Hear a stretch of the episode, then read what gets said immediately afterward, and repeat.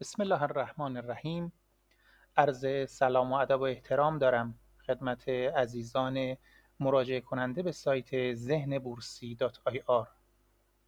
موضوعی رو که در این قسمت میخوام خدمتتون ارائه بدم در خصوص تفاوت دنیای معامله‌گری و دنیای زندگی روزمره هست.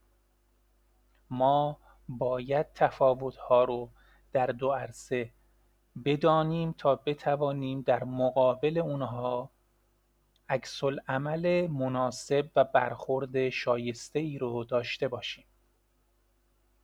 در دنیای معمول از کودکی یاد گرفتیم که یک سری از اعمال و ویژگی ها رو از خودمون دور کنیم. ما مجبور هستیم در قالب های اجتماعی و قوانین و مقرراتی که در اطراف ما وجود داره زندگی خودمون رو ادامه بدیم. از نوع پوشش گرفته تا نوع غذایی که مصرف میکنیم و تا شیوه رانندگی و نحوه تکلم همه و همه در قالب چارچوب‌های مشخص در جامعه عرضه خواهند شد. ما برای اینکه فرد موفقی در جامعه باشیم میبایست در این قالب‌ها و در این چارچوب‌ها زندگی خودمون رو ادامه بدیم. علاوه بر این، کنترل بقیه افراد که به عنوان زیر زیردست یا همکار ما فعالیت می‌کنند هم با احترام به این قوانین ممکن میشه. یعنی تخطی از این قوانین اونها رو هم مورد بازخواست و عتاب قرار میده، لذا اونها هم موظف هستند که همانند ما در یک قالب مشخص فعالیت کنند.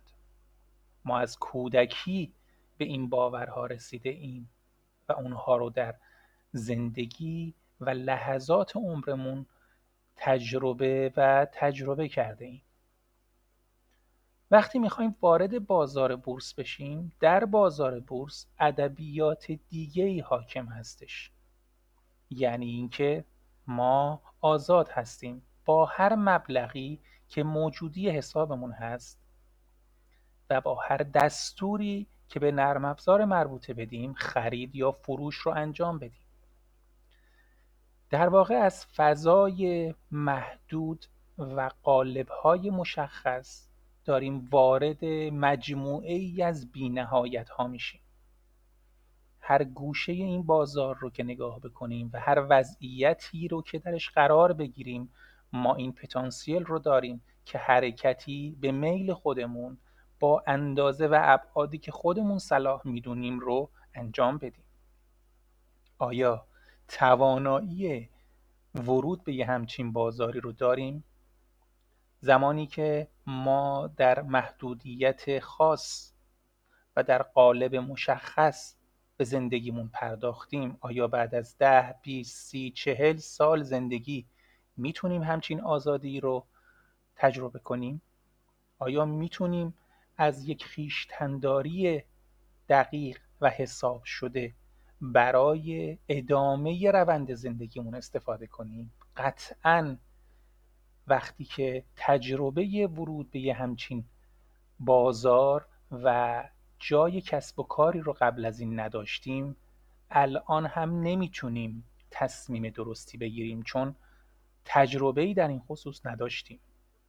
لذا بسیار بسیار مهم هستش که بدونیم با قالب‌های جدید و با شیوه جدید چطور میتونیم وارد این بازار بشیم، جایی که این قالب‌ها به جای اینکه از طرف محیط اطراف به ما دیکته بشه، ما باید خودمون با تشخیص خودمون، با جهانبینی بازار و بینش خودمون برای بازار در نظر بگیریم و این میسر نیست مگر اینکه بسیاری از صفات درون خودمون رو تغییر بدیم.